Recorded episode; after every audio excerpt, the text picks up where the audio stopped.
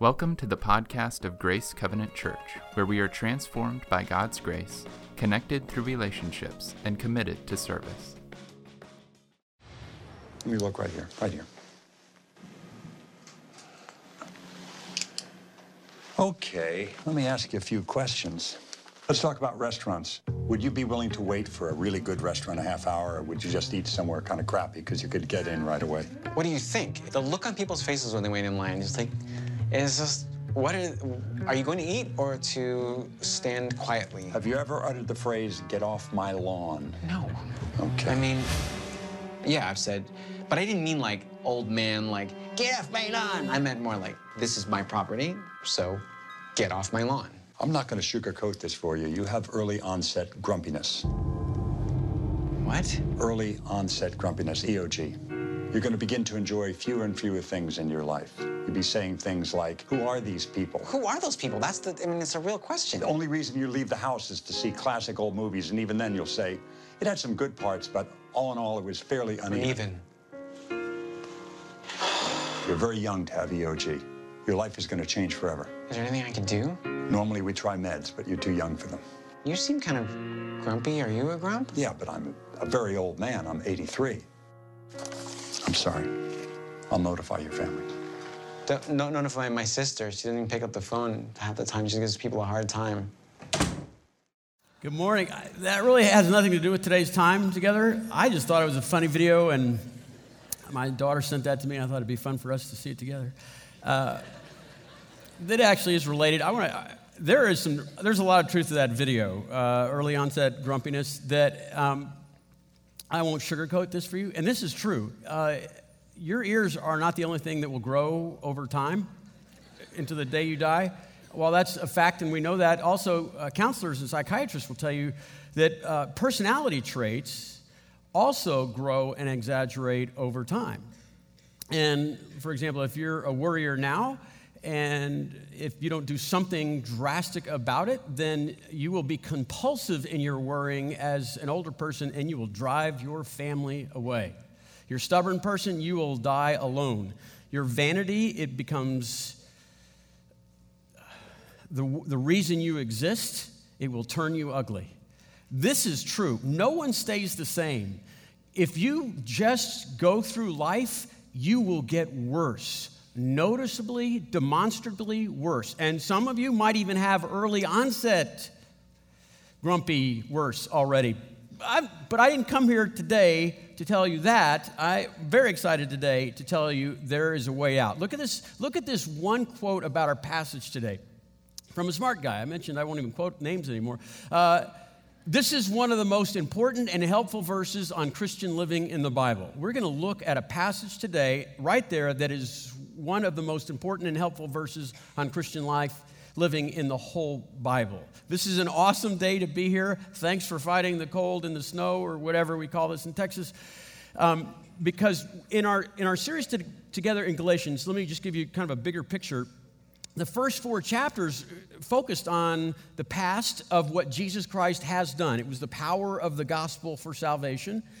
The gospel means it is uh, by faith alone in a gift of the payment for our sins alone that Jesus Christ gave us alone. So it's faith alone in grace alone through Christ alone. That's the gospel. The first four chapters try to make sure that we understood that.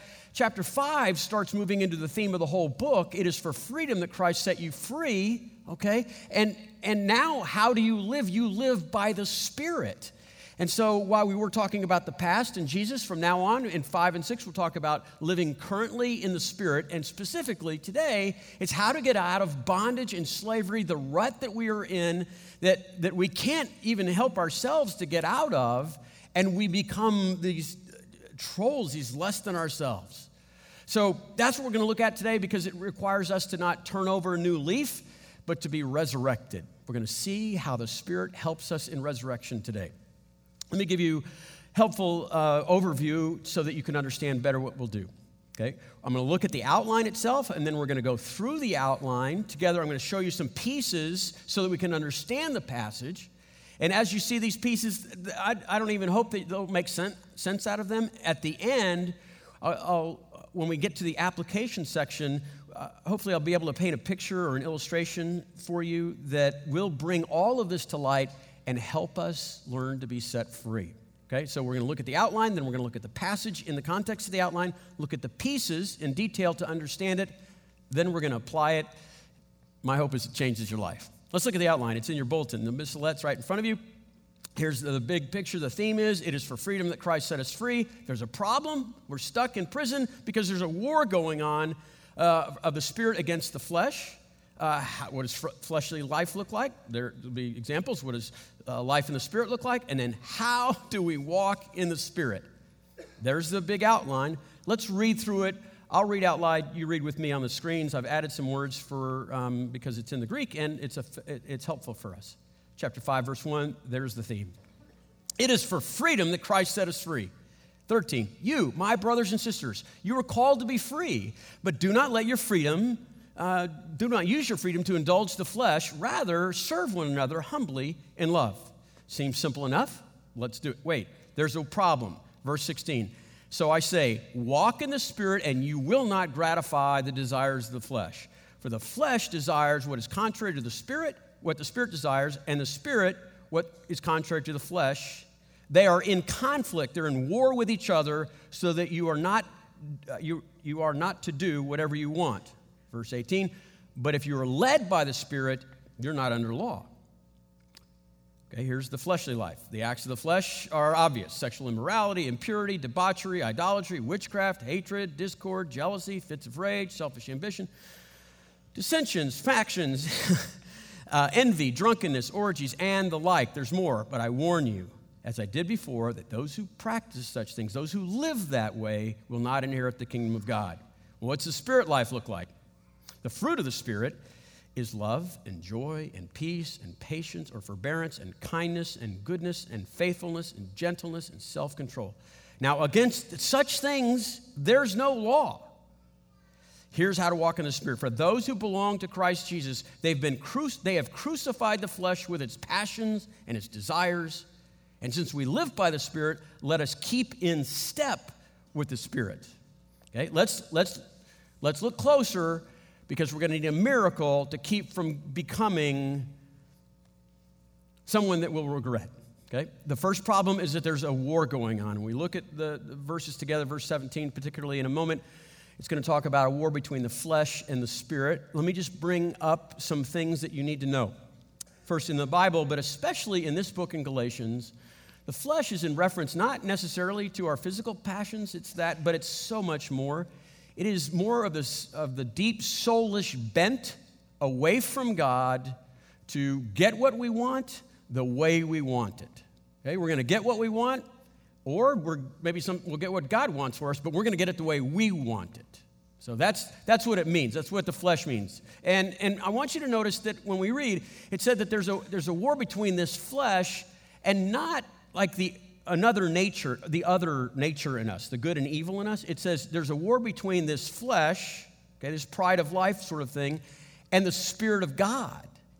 It's not you it's at war with, it is the Spirit of God that is in you that's been placed there. It's something outside, supernatural, miraculous. Spirit, Holy Spirit lives in you. That's what's at war. Your flesh, I want what I want and I'll get it the way I want with the Spirit of God. Critical to our understanding of how to apply this and to understand this is the word desire that is written throughout this passage. And, and sometimes it's even left out because it's used so many times, and that's unfortunate. You'll see in a moment. Desire, when it's written in this section, every time it's used, there's a prefix uh, that comes before the actual word desire, epi, E-P-I, and it means uh, bigger, super, turbocharged, whatever. It, it means inordinate amount, over, over controlling, all controlling. And that's why some of your translations will turn it into a lust. You lust for. Now, that's an unfortunate translation because lust is always associated with negative things. And epi, desires, have the power, you add that epi, you add that prefix, it can turn even good desires into idols. So, absolutely, certainly, uh, a desire for, uh, for passions like uh, chemical abuse or something, those are obvious. We'll use those as illustrations uh, because they're prevalent in front of us. uh, and they enslave us, sure, but you can, you can have a desire to get married, but you can have an epi desire to get married and do whatever it takes to get there. You can have a desire for a good family, and you can have an epi desire for a family where all the kids are beautiful and healthy and obedient, right?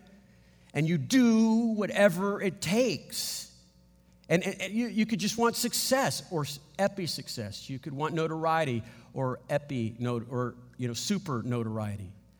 And that's what's at war. It's the super desires of the flesh. What you want, and you'll get it the way you want. These super desires at war with the super desire of the spirit, by the way. It's used the same word is used there too. So now, with that in mind, with, with that insight, let's look at verse 17, knowing the original language a little more. Verse 17 says, Now the flesh has super desires that are opposed to the spirit, and the spirit, it has super desires that are opposed to the flesh, for these are in opposition to one another that you cannot do what you want. These epi desires are analogous to like our soul being in an abusive state, right? Whether you might know of someone or been in an abusive relationship, you can relate to your soul being in that way. It starts off innocent. It always starts off innocent. This is a great guy or girl or someone you're working with, right? Then it becomes manipulative. Then it becomes controlling. Then it becomes enslaving, and you can't get out. Okay, the physical, the physical passions of epi desires are, are, are easy to understand and they serve as good illustrations to the moral ones because we're fighting morality here too and legalism. It's just as bad, if not worse. So, in our physical ex- examples of that, right there, you, you, you want something like just to feel good, whether it's food or alcohol or drugs or something like that. And it serves you, doesn't it? You, oh, you own it. And then, and then you have to have it just to feel normal, not happy, just normal. And then, and then you have to have it. And then you serve it. It enslaves you. And most of the time, you're thinking compulsively, super desiring your next time where you get to have that thing again. That's when you know you're enslaved. I want, I, I want to stop. I can stop anytime I want. No, you can't because it owns you. Now, we know that's true because we've in, been involved in that or we know someone who has, and, and we can see how enslaving it is. Epi desires and moral addictions are just as bad. You, get a good grade as a kid, you get a pat on the head. Oh, I like that pat on the head. And then those good grades lead to a good job, and you get a pat on the head, and I like that pat on the head. And other people are patting you on the head, perfect strangers are patting you on the head. You're a successful person. You have a good job. You have a good family. Pat, pat, pat. And something happens, it becomes a super desire where you're now serving that reputation and you know you're serving it and, you and it owns you because now you're worried about losing it. You're angry when somebody threatens it. You're jealous towards someone else who has a better reputation, right? You're in a cage just like our friends that are in some kind of chemical addiction cave. Yours just maybe decorated different or has different colors. The bars are the same nonetheless. You're trapped because of epi desire. You've made an idol out of something that you've formed out of your hands or your lifestyle and you can't get out, you're going to need a miracle. Verse 16 is that miracle. So I say, walk by the Spirit, and you will not gratify the desires of the flesh. Walk by the Spirit, and you will not gratify the desires of the flesh. If you're led by the Spirit, you're not under law. Okay, the first part says, walk by the Spirit. That's how you get out. We'll talk about that in the application section. But please note this. Look, look what it says uh, 15 is not up there, but it, it, goes flesh, spirit, flesh, spirit, flesh, spirit. See, so it says there, right? Or spirit, flesh, spirit, flesh. See, the spirit will not gratify the flesh, and the flesh won't gratify the spirit. Be led by the spirit, therefore you are not under the flesh. No, it doesn't say you're not under the flesh. It says you're not under the law. Now, Paul has pitted the law against the spirit. Not just the flesh is against the spirit, but you, if you're going to be led by the spirit, you won't be under the law. Point is this if you want to get out of the cage of your, your physical passions or your moralistic, legalistic, good for you passions, the law will not help you. As a matter of fact, the law is part of the problem. The law will hurt you. You want to be free, you have to get out from underneath this law. The law is part of the problem. And that's what we're going to have to worry about. So there's our problem and kind of our solution. We'll look at the solution in just a moment. Let's look at characteristics of, back to the outline, the fleshly life. I, we won't go into the details. I won't even put them up on the slides. But here, here's I want you want you to look later on. There's 15 words that are used for, and they're the usual suspects for hedonistic, right, irreligious people.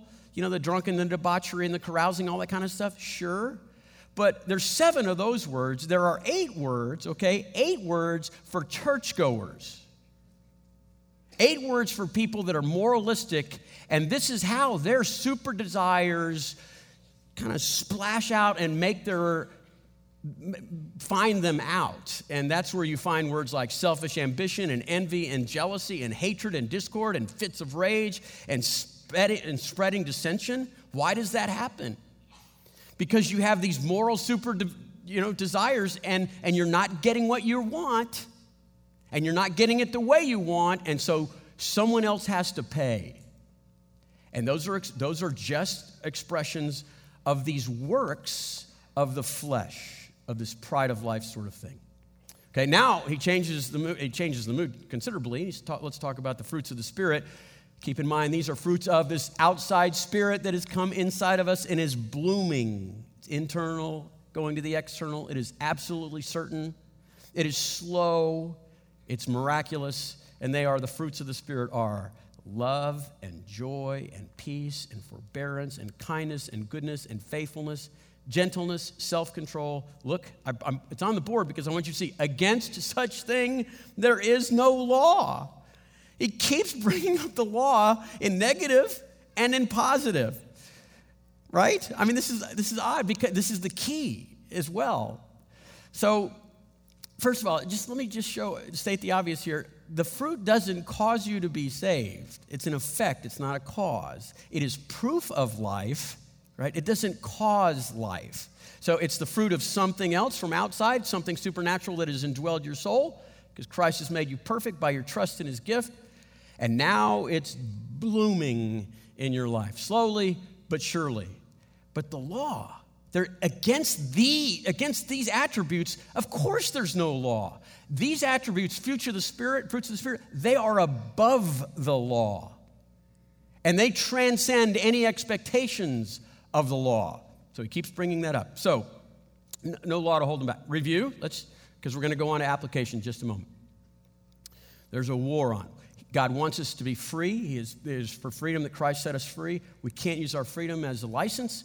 We can't be free because there's a war going on between our flesh, and that is I want what I want, and I'll get it the way I want to. And the, and the Holy Spirit that dwells inside of our soul. That, that flesh desires, super desires, obviously bad things, and sometimes even moral things, but they both enslave us and imprison us. Okay? The law, doing good, being disciplined, keeping score, that is not the solution. It is actually part of the problem. We have to get out from underneath that. So it has to be something stronger than will, stronger than hope, stronger than determination. It has to be something completely different. If we, unless, you know, right, we're going to end up in these expressions of works of the flesh. So what do you do? How do we do this? How do we get out from underneath the wall? How do we do? So there's it's two things. There's always two things, cover to cover, Bible, right? It'll, there'll be various ways where the Bible will say, stop doing bad things, start doing good things. Sometimes it's cognitive, not behavioral. Sometimes it'll say, stop thinking bad things, start thinking good things, be transformed by the renewing of your mind. Sometimes it'll say, something has to die, an ugly death, and something has to live and be resurrected. Sometimes it'll say, you got to stop super desiring these things you must super desire these things instead. It's two. It's almost, it's almost always two. Maybe it is always two. But let's look what the passage says in 24 and 25. Here's how to walk in the Spirit. Those who belong in Christ Jesus have, been, have crucified the flesh with their passions and desires. And since we live by the Spirit, okay, we let's keep in step with the Spirit. There are the two things. Got to crucify the flesh and its passions and desires, and then we're going to live or, or be led by the Spirit. What does crucify these fleshly things means? Um, it means that when we when we see these super desires in our lives, and we, we can look at that list, right? That long list of our moralistic expressions of that or our more, you know, uh, basic instincts expressions of that. We look at those and we say, wait, why has it become an idol? How has it become a super desire? Why am I so threatened when something, one of these things gets taken away or is threatened by being taken away? And so, in other words, you're self aware and self reflective. You pinpoint that's, that kind of idol and then you starve it. You give it none of your attention. You don't consider it. You don't, you're not mesmerized by it. You, you can cuss in your mind at that value. That's what it means, kill it. And, and, let me explain a little more about how, how it can become easier, but I want you to focus on the don't first, and then, because then he says, now let's walk in the Spirit. He says in 25, since we live by the Spirit, let us keep in step with the Spirit. And well, what, what does that mean to be kept up, to be kept walking in the Spirit? Here's the key. Now we have all the parts out about what this passage uh, says. Now let's figure out what it means, okay? And then we can apply it. it. It's not about what you love, it's about what you love first. It's not about your desire or even your super desire. It is about what you desire most. It is about what you super desire most. This is not an issue necessarily of, of putting away as it is about focusing on something more. Now that we know what super desire means, let's look at 16, I think it's six, yeah, 16, 17, 18. Now let's look at how it's about a, it's a, it's a race to the top that, that is the definition of walking by the Spirit. It is what's first. Verse 16. So I say, walk by the Spirit, and you will not gratify the super desires of the flesh. Okay, well, how do you do that? Well, the flesh has super desires that are opposed to the Spirit, and the Spirit, wait a minute, the Spirit has super desires too, and they're opposed to the flesh. And these are in opposition to one another. But if you are led by the Spirit, you're going to focus on the Spirit's super desires. Look at verse 16 for a second. This is very interesting. I say to you, walk by the Spirit, and you will not gratify the, desire, the super desires of the flesh. Wouldn't you think this would should have been said? You know, um, walk by the Spirit and do not gratify the super desires of the flesh. Right? Do, do this and don't do that. It doesn't say. What does it say? Walk by the Spirit and what? You will not.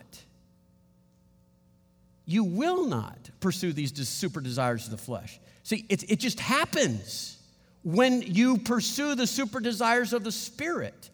You're not necessarily doing something, you automatically don't do something. You automatically don't pursue the super desires of the flesh. Eh, verse 15 so the super desires uh, uh, uh, are opposed to the Spirit, and the Spirit has super desires that are opposed to the flesh. Fruit of the Spirit, okay, is, is freedom. This is what we're after if, this, if we pursue this super desire of the Spirit, that's where we get our freedom. That's how we get un, from out from underneath the law. That's how we get out of the ditch that we're in. That's how we're living free. That's how it. That's what it means to live the Christian life. Okay, we've got to pursue the super desire of the Spirit first, foremost.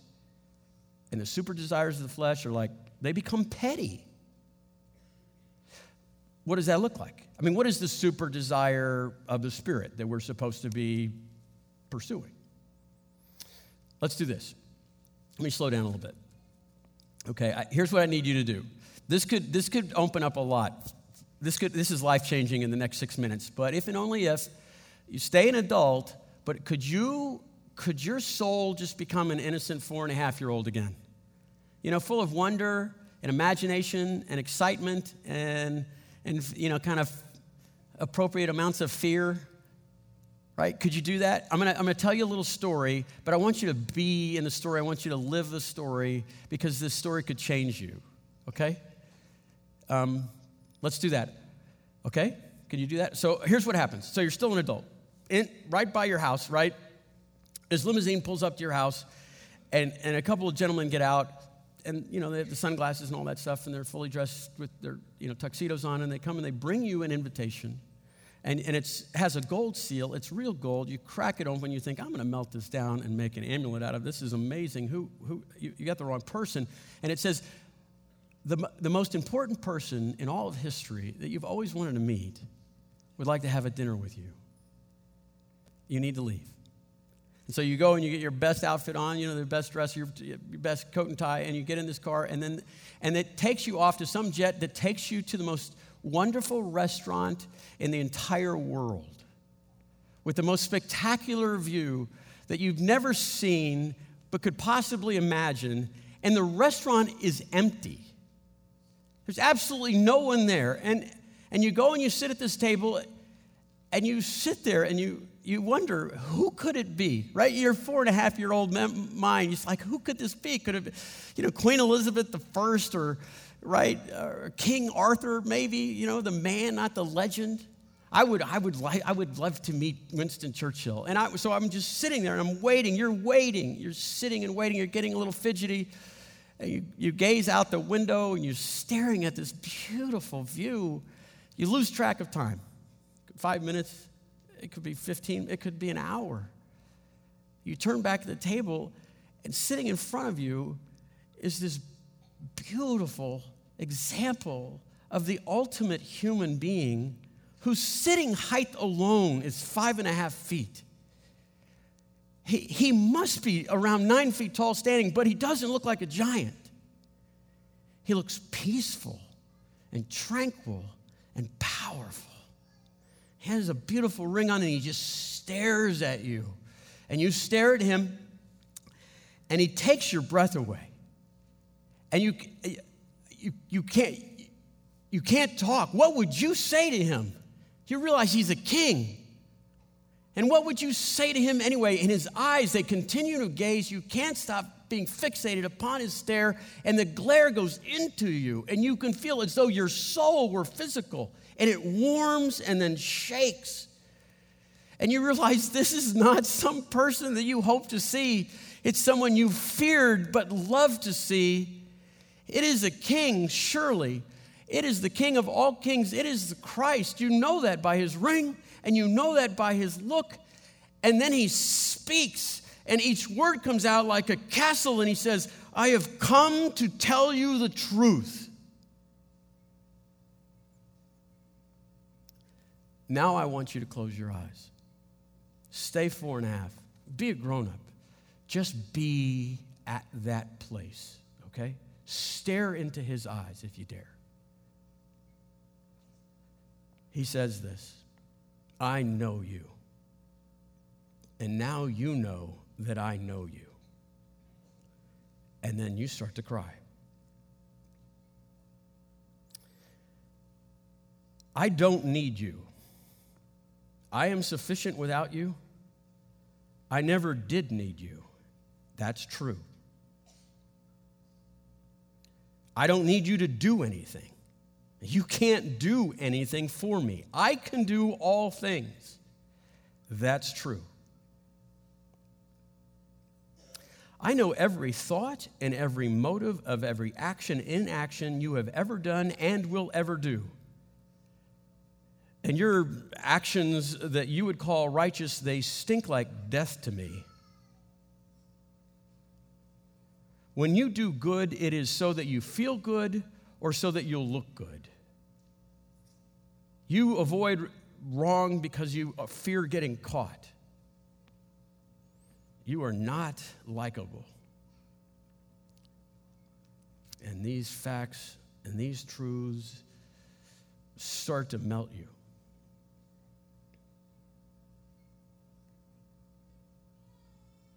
And then he says, I love you. I have chosen to love you. I have chosen to love you because I can. I love you for who you are really.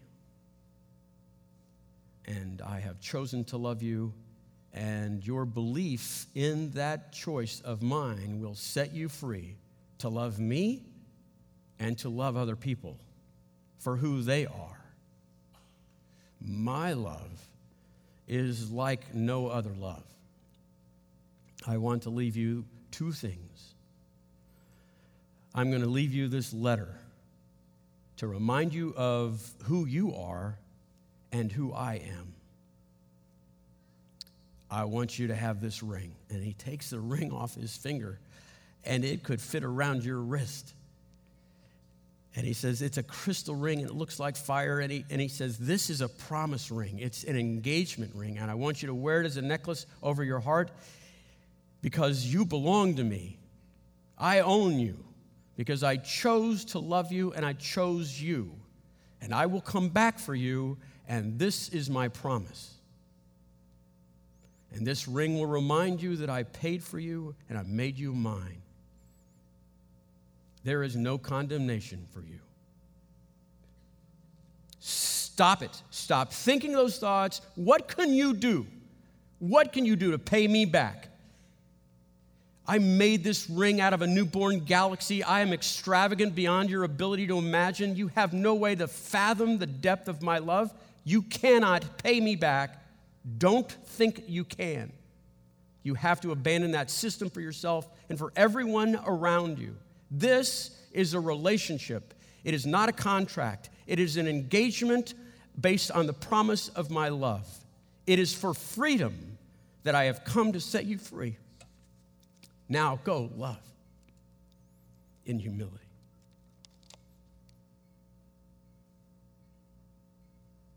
How do you feel now?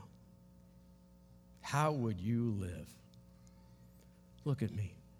It is for freedom that Christ set you free. Brothers and sisters, it is freedom that He came. Do not use your freedom as a license. Oh, shut up with the second part of that sentence.